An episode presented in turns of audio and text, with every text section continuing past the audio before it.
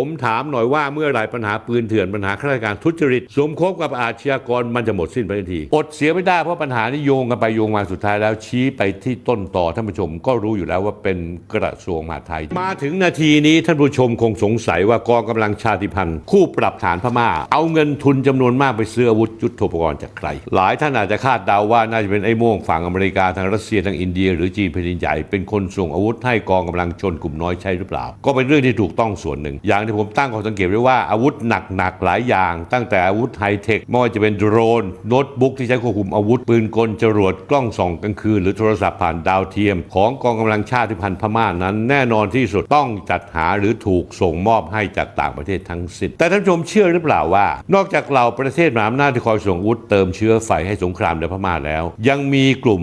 อาวุธพ่อค้าคนไทยอีกทำการลักลอบนำอาวุธเถื่อน อาวุธปืนสวัสดิการจากราชนาจักรไทยส่งขายชนกลุ่มน้อยทั้งฝั่งพม่าลาวและกัมพูชากับเขาด้วยเหมือนกัน เรื่องนี้ช่วงที่ผ่านมาพลเอกพลพลตำรวจโทจิรภพภูรเดชหรือผู้บัญชาการกล้องผู้บัญชาการสอบสวนกลาง ได้รวบรวมข้อมูลไว้ตั้งแต่ปี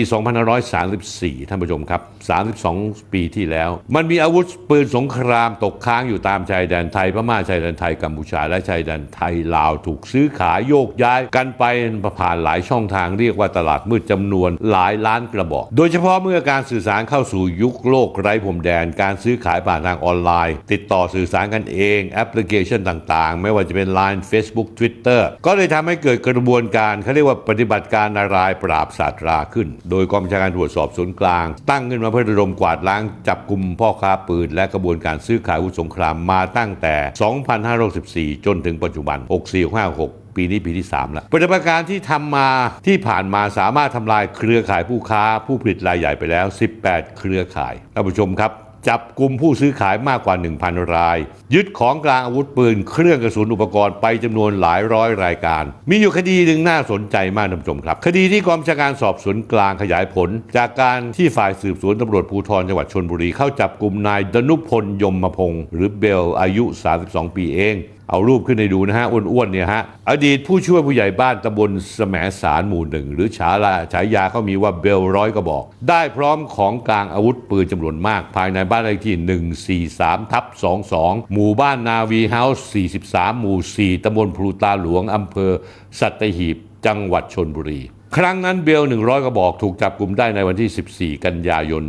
2564 2 ปีที่แล้ว ตามหมายจับศาลจังหวัดหนองคาย ในความผิดฐานร่วมกันส่งออกนอกราชอาณาจักร ซึ่งของที่ยังไม่ผ่านพิธีการศุลกากร โดยไม่ได้รับอนุญาต ร่วมกันมีอาวุธปืนครอบครองไม่ได้รับอนุญาต พกพาอาวุธปืนไปในเมืองหมู่บ้านทางสาธารณะโดยไม่มีเหตุอันควร ร่วมกันนำอาวุธปืนผ่านราชอาจักร โดยไม่ได้รับอนุญาตจากรัฐมนตรีท่านผู้ชมครับในเวลานั้นฝ่ายสืบสวนตำรวจภูธรจังหวัดชนบุรี สามารถตรวจยึดอาวุธปืนในบ้านพักผู้ต้องหาได้ 46กระบอก แบ่งเป็นปืนสั้น ชนิดกึ่งอัตโนมัติ และลูกโม่จำนวน 30 กระบอก ปืนยาวอีก 16 กระบอก ทั้งหมดนี้มีใบอนุญาตป .4 ใบอนุญาตป .4 คือให้มีและใช้พร้อมตีตรา พื่อการกีฬาท่านผู้ชมที่ไม่เคยใช้หรือไม่เคยสนใจเรื่องปืน อธิบายให้ฟังก่อนนะฮะ มันมีใบป .3 ป .4 และป .12 มันคืออะไร ใบป .3 คือใบอนุญาตให้ซื้ออาวุธปืน หรือเครื่องกระสุนส่วนบุคคล ให้มีอาวุธปืน หรือเครื่องกระสุนสำหรับการค้า ใบอนุญาตป .4 คือใบอนุญาตให้มีและใช้อาวุธปืน ให้มีอาวุธปืนไว้ใช้เก็บ ให้มีและใช้อาวุธปืนและเครื่องกระสุนชั่วคราว ในทางปฏิบัติ ป .3 ใบอนุญาตให้ซื้อปืน ให้ไปยื่นคำร้องขออนุญาตซื้อต่อเจ้าหน้าที่ฝ่ายปกครองนายอำเภอให้อนุญาตให้ซื้อจะออกใบป .3 ให้ถือใบนั้นไปที่ร้านค้าเพื่อซื้อปืน เมื่อนำใบป .3 ไปซื้อปืนทางร้านจะดำเนินการตัดโอนออกจากโคต้าร้าน เป็นใบคู่มือปืน แล้วนำใบคู่มือปืนไปขึ้นเป็นใบป .4 โดยใบป .4 คือทะเบียนปืนที่ระบุชื่อผู้ซื้อเป็นเจ้าของ แต่มันต้องมีใบป .12 ก็คือสามารถที่จะนำอาวุธที่ซื้อไปนั้นพกติดตัวได้คำถามคือไอ้เบลร้อยกระบอก หรือนายดนุพลยมพงศ์ที่ถูกจับกลุ่มสัตหีบนั้น มันไปเอาใบอนุญาตมาจากไหนมากมายเลยคำตอบเมื่อสืบค้นไปสืบค้นมาพบว่าใบอนุญาตทั้งหมดออกให้โดยนายอำเภอสัตหีบจังหวัดชนบุรี อีกทั้งพบใบอนุญาตป .4 ให้มีและใช้อาวุธปืน ซึ่งเป็นชื่อผู้อื่นอีกจำนวน 67 ใบ แต่ไม่พบอาวุธปืน ด้วยเหตุนี้ท่านผู้ชมครับไอ้เบล100กระบอกจึงตกเป็นผู้ต้องหาที่ร่วมกระบวนการสวมสิทธิ์ใบป .4 ปืนสวัสดิการ ก่อนที่จะนำอาวุธนั้นส่งไปค้าข้ามชาตินะให้กลุ่มชนกลุ่มน้อยประเทศเพื่อนบ้านทันที ระหว่างที่เบล 100 กระบอกได้รับการประกันตัวมาสู้คดีเมื่อปี 2564 ผ่านไปเวลาไม่ถึง 1 ปี ชุดทำงานของกองบัญชาการตำรวจสอบสวนกลางก็พบข้อมูลว่า ถ้าอยากดูรายการนี้ไม่มีอะไรสะดุดหรือติดขัด กดไลค์กด Follow และกดแชร์ YouTube ก็เช่นกันท่านผู้ชมครับ เมื่อท่านเข้า YouTube เพื่อดู YouTube เนี่ยถ้าให้ท่านกด Subscribe แล้วกดไลค์แล้วก็แชร์ด้วย กดกระดิ่งที่ YouTube นะฮะท่านผู้ชมครับ อย่าลืมนะครับท่านผู้ชม ไอ้หมอนี่ไม่ได้ปรับเปลี่ยนพฤติกรรมแต่อย่างใดมีหนำซ้ำยังไปในทางที่เลวโมโหลานมากยิ่งขึ้นอีก แนวทางการสืบสวนของตำรวจกองปราบปรามพบว่าหลังจากถูกฝ่ายสืบสวนตำรวจภูธรจังหวัดชนบุรี จับกลุ่มนายดนุพล ยมพงศ์หรือเบลผู้ต้องหารายนี้ ยังเอานำชื่อบุคคลอื่น หรือคนในกระบวนการ ไปขอใบอนุญาต ซื้ออาวุธปืนสวัสดิการแบบป .3 มากกว่า 2,000 ใบ เปรียบแล้วก็คือมากกว่า 2,000 กระบอกที่จะซื้อมา เมื่อได้รับอนุญาตซื้อปืนมาเป็นเรียบร้อย กลุ่มของนายดนุพลก็จะไปซื้ออาวุธปืนจากร้านขายปืนสวัสดิการ จากนั้นส่งอาวุธปืนไปขายชนกลุ่มน้อยประเทศเพื่อนบ้าน ทั้งลาวกัมพูชาและพม่า รวมทั้งยังมีการแบ่งขายในตลาดมืดในประเทศอีกด้วย กลุ่มพวกนี้ท่านผู้ชมครับ จะได้กำไรนอกจากราคาส่วนต่างของอาวุธปืนสวัสดิการ สูงถึงกระบอกละ 30,000 ถึง 50,000 บาท ได้มีการตรวจสอบเส้นทางการเงิน พบว่ามีเงินหมุนเวียนถึง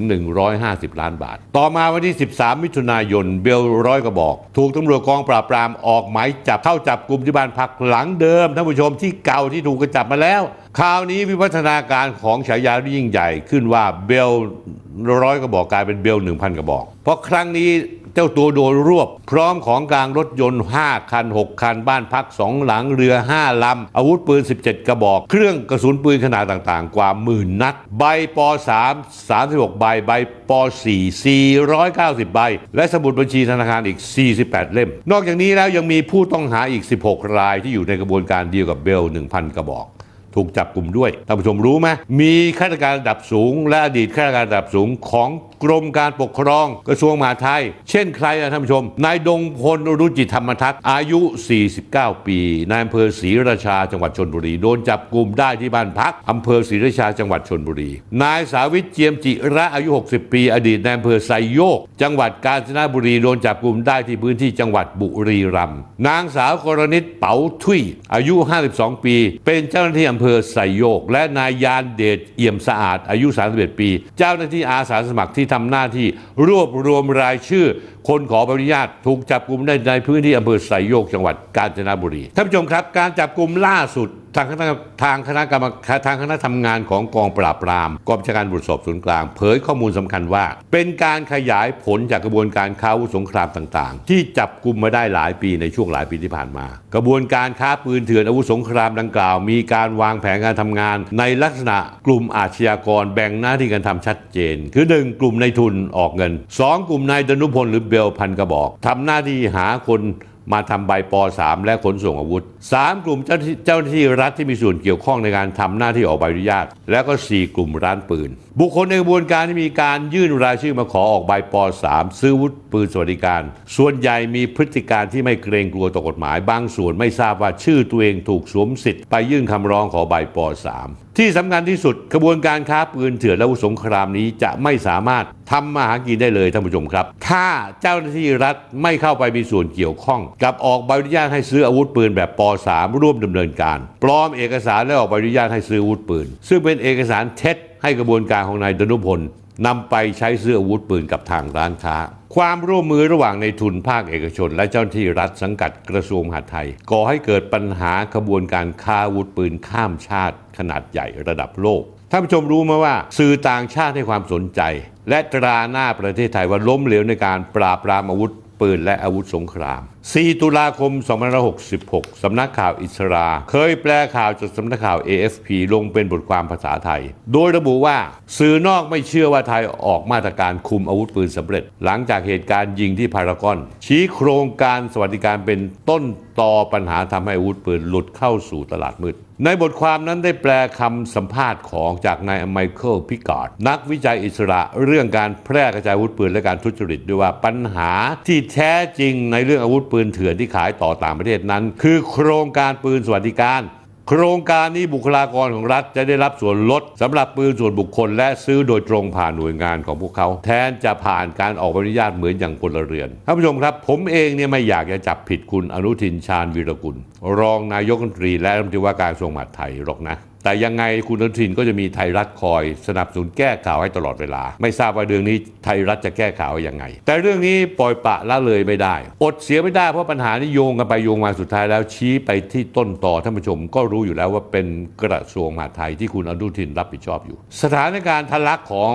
เข้ามาคนแรงงานต่างด้าว และยาเสพติดจากเพื่อนบ้าน เนื่องจากผลกระทบต่อภัยสงคราม ประกอบการเร่งปั๊มยาบ้ามาขาย เพราะกองกำลังชนกลุ่มน้อยต้องการหาเงินทุนไปซื้ออาวุธยุทโธปกรณ์สู้รบรัฐบาลล้วนมีความเกี่ยวพันกันอย่างลึกซึ้งกับข้อเท็จจริง ในคดีเบล 1,000 กระบอก และกระบวนการค้าอาวุธปืนและอาวุธสงครามเถื่อนแบบแยกแยกกันไม่ออกเลยคุณรุทินท่านทราบหรือเปล่าว่าจากคดีนี้และขบวนการนี้ มันมีคนคนหนึ่งชื่อนายดงพลรุจิธรรมทัศน์นายอำเภอศรีราชาจังหวัดชนบุรี คือหนึ่งในผู้ต้องหาที่ถูกจับคดีที่นีคาบ้านพักโดยตำรวจชุดจับกลุ่มตั้งข้อหาร้ายแรงในฐานะเป็นข้าราชการ ที่ร่วมขบวนการค้าวุธข้ามชาติขบวนการเดียวกันกับเบล 1,000 กระบอก ช่วงนั้นท่านผู้ชมรู้มาหลังจากการถูกจับกลุ่มเพียงหนึ่งวัน คือวันที่ 14 มิถุนายน นายธนาคมจงจิระอธิบดีกรมการปกครองในตอนนั้น ได้ย้ายนายดงพล ให้ไปช่วยราชการที่กรมการปกครอง โดยมอบหมายให้